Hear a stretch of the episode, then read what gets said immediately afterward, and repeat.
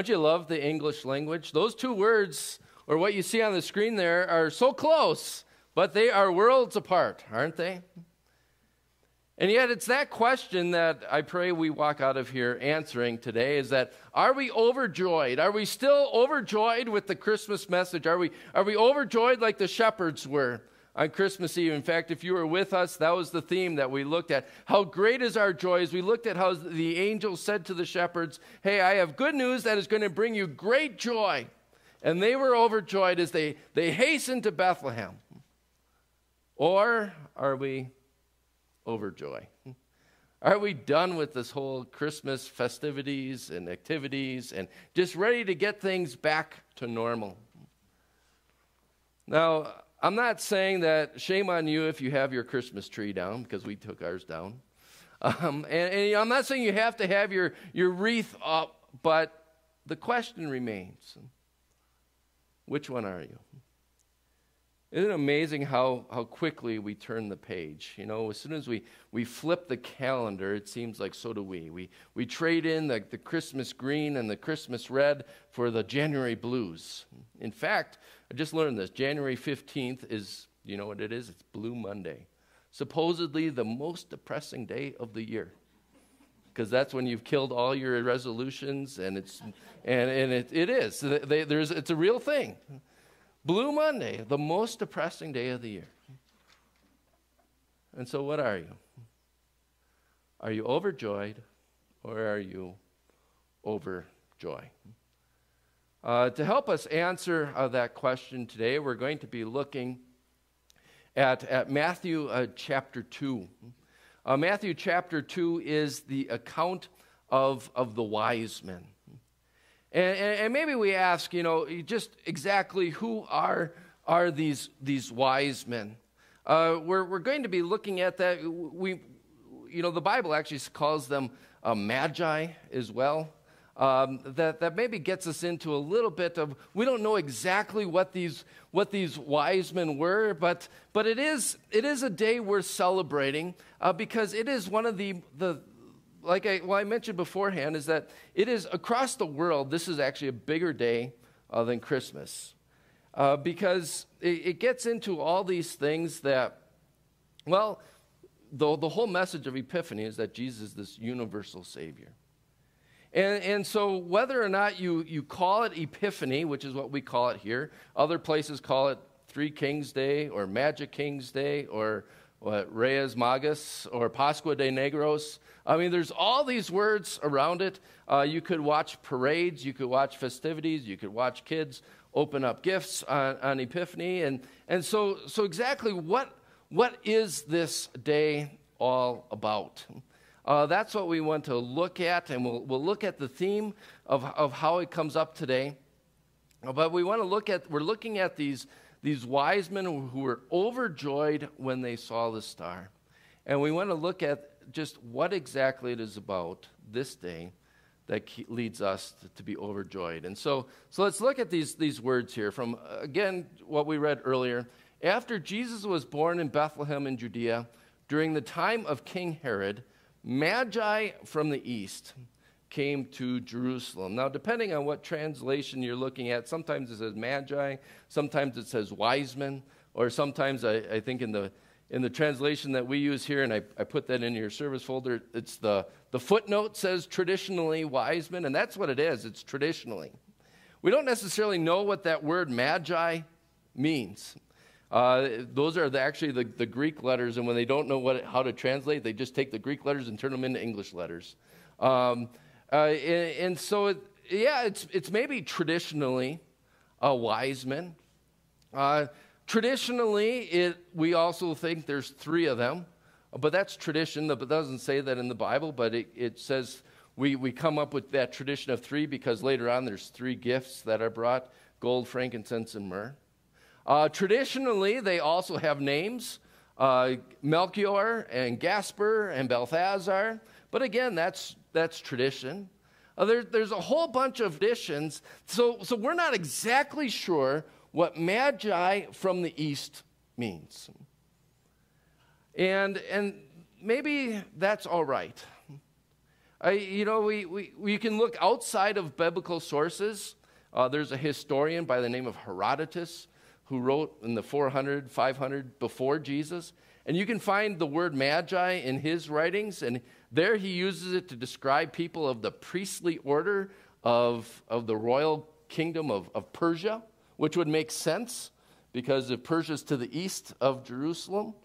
And, and also, the, the religion of Persia at that time was Zoroastrianism, which was the study which dealt a lot with astrology and creating magic. And so that's kind of where all this, this comes from. Um, uh, elsewhere in the Bible, th- this word only shows up one other time, and it's not in a really positive light. The word magi itself is a really neutral term. The only other time we find it is on one of Paul's journeys. He comes to a, a place and he, he runs into a guy by the name of Elymas, and there it's translated the sorcerer, uh, a magician. And all of a sudden, that, that really throws my picture off. Now, instead of seeing uh, three guys with, with crowns uh, bowing down before Jesus, I see Harry Potter. You know, and I'm like, whoa, that, that ruins the mental image. And yet, maybe that's the point. Is that no matter who these guys were, whether they were royal, whether they were wise men, whether they were priests, or whether they were magicians, or whether they were astronomers or astrologists, eh, you know, they didn't fit the mold of somebody that you would expect to be bowing down before this baby. The other people that we've seen worshiping this Savior so far somewhat fit. Yeah, I know we, we do say, you know what, it seems strange that shepherds would come the very first night. Who are these strangers coming? But when you think about it, who were Joseph and Mary? They were pretty much peasant Jewish people. And so you expect somewhat of your peers to be some of the people who come and see the baby. And the shepherds fit that mold. Or Jesus was promised among, uh, you know, the, the, the Jewish people had this promise that the Messiah was going to come from, from their line, from their ancestry.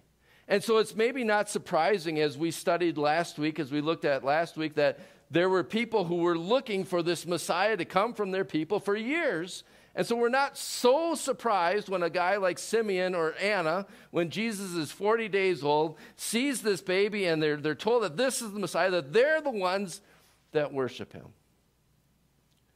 But these guys, these guys are not followers of the Old Testament ceremonial law. These guys did not have kosher diets. These guys did not go to Saturday synagogue. And yet here they are Magi from the East. And that's a big deal.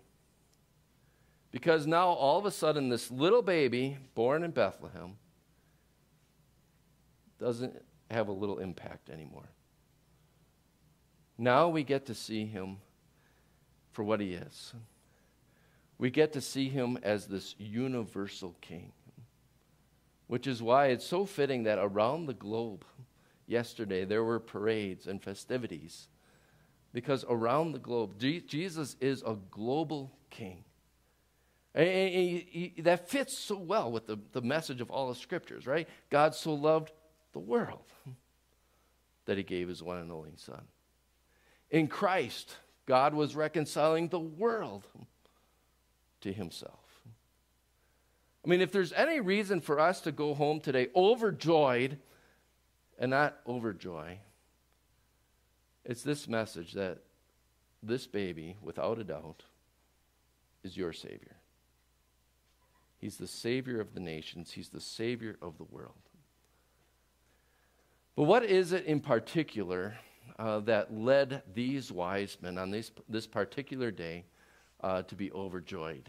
You know, you, you go on here and says, so they, they come to Jerusalem and they ask, Where is the one who has been born King of the Jews? We saw his star when it rose and have come to worship him.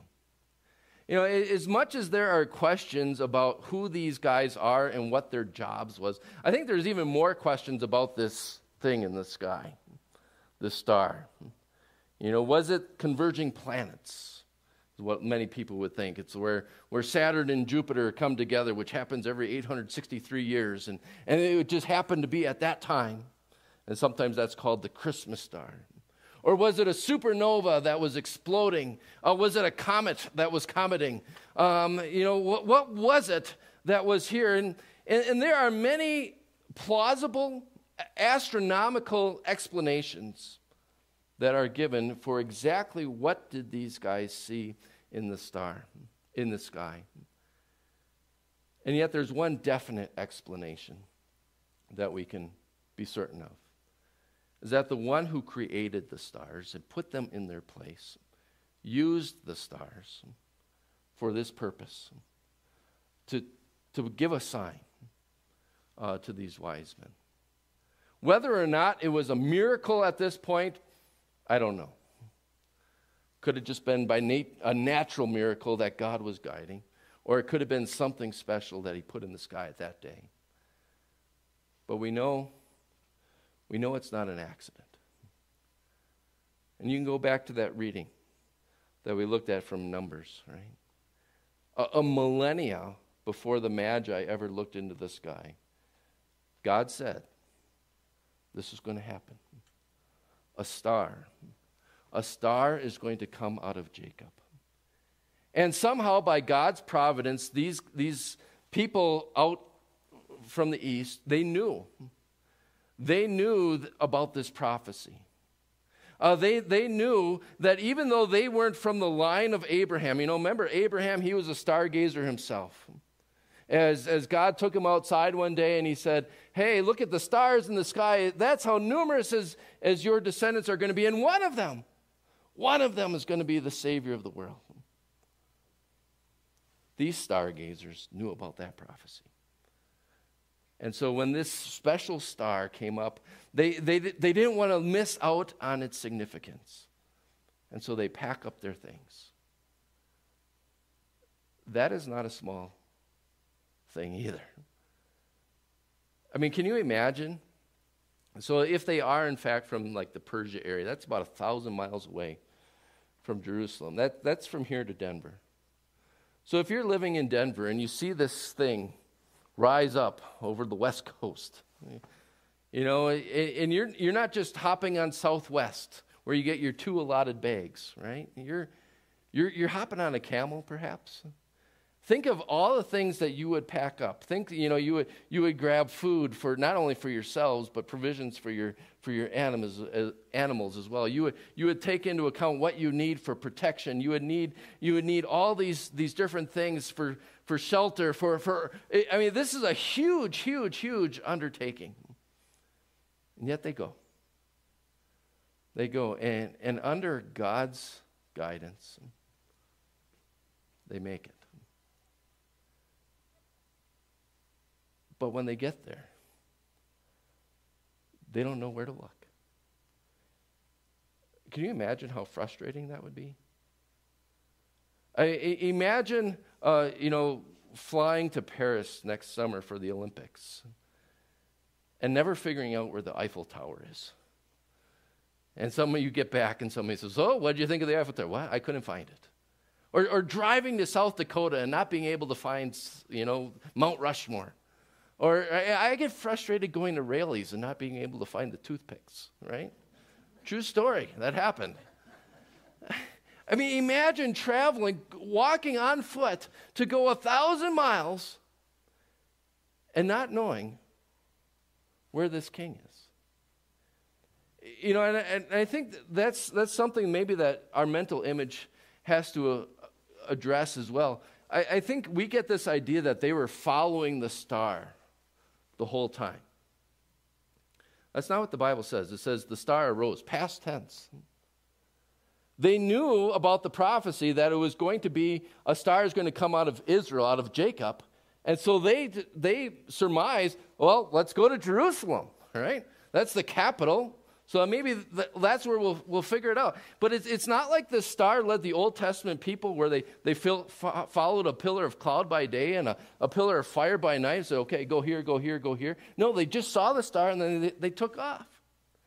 And when they get there to Jerusalem, they look up, there's no star. They have no idea where to look. They don't know if they're close. And so some local priests, some local teachers say, why don't you try Bethlehem? You know, that's a, that's a few miles to the south. And so they go. And that's when this happens. Then the star that they had seen in the past, now it arose again. Now it appears again. And it went ahead of them until it stopped over the place where the child was. When they saw the star, they were overjoyed. Now, there's lots of miracles that we could talk about in that verse.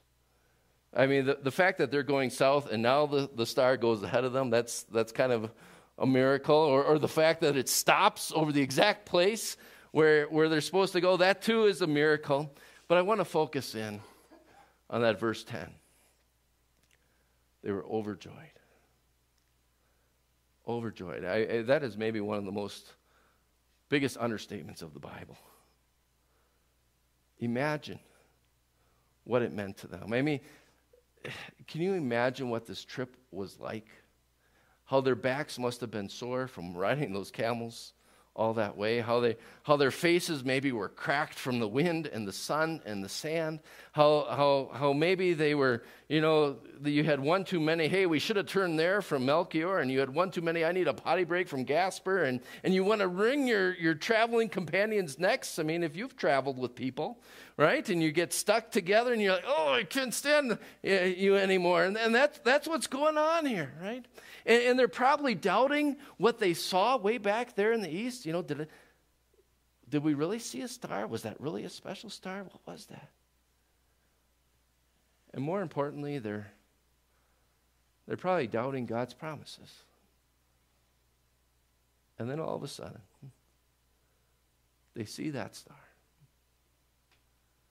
And they are overjoyed.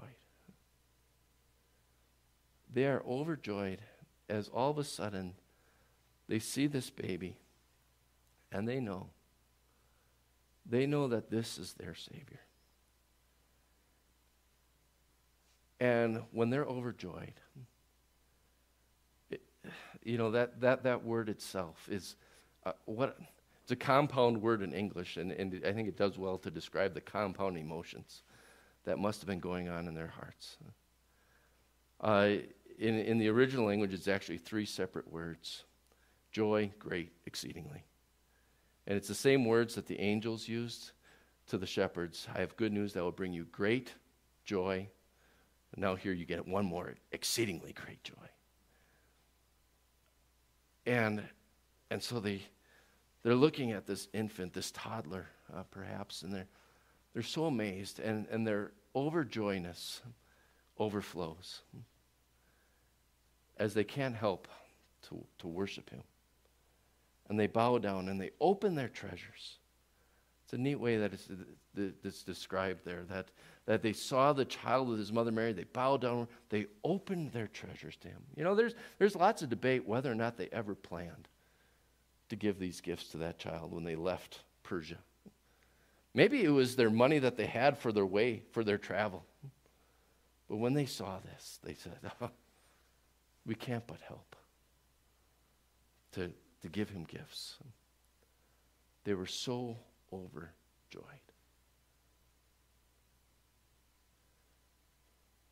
Now you think about us and what we see in the manger, or what we see as this toddler. If anybody has reason to be overjoyed today, it's not so much the wise men as much as it is us. Because who has traveled further? These guys maybe walked for two months, is what most estimates are. A thousand miles by foot or by camel. We have traveled chronologically and geographically a lot further. We are 2,000 years removed from that house where that baby and that mother were. We are on the other side of the world from where that baby and that mother are. And yet, what has happened? God has shown to you that this baby is your Savior. You think about the amazement of that. You know, ponder the, the stars uh, that, that God has, has put into your life. That, that you see this, you don't see this baby just as a star glistening in the sky, but you, you see him as the one shining in your heart. And, and, and what are the ways that God has led you to see him? Maybe it was through, through the shiningness of a, of a parent or a grandparent or a friend or a road sign or a postcard or Google, whatever it was. Here we are, worshiping that same king today. The chances of that happening are astronomical. Right? That gives us reason not only to be overjoyed today, but to overflow in worship. The miracle, I, I, I think we take that for granted the miracle that you know this Jesus is nothing to, to breeze by today. But may you just marvel. Marvel at somehow, some way, God led you to see this baby as your Savior. And our prayer that as you would, as you contemplate that, as you, as you marvel at that, that, that we have the same response that we bow down before this child. Actually, we don't just see him as a child, right? We, we see him more clearly than even the wise men saw. They saw this little toddler. What do we see? We see that toddler grow up.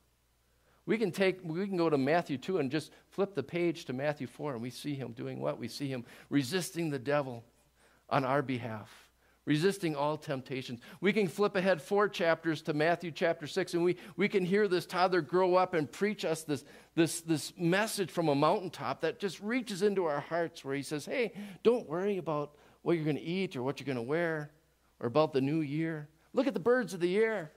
God takes care of them. How much is He going to take care of you? Or you can, we can flip the page all the way to the end of Matthew, 24 chapters later, and we can see Him suffering in our place. We can, we can see Him paying the price for our sins on the cross with much more than the gold than the wise men brought.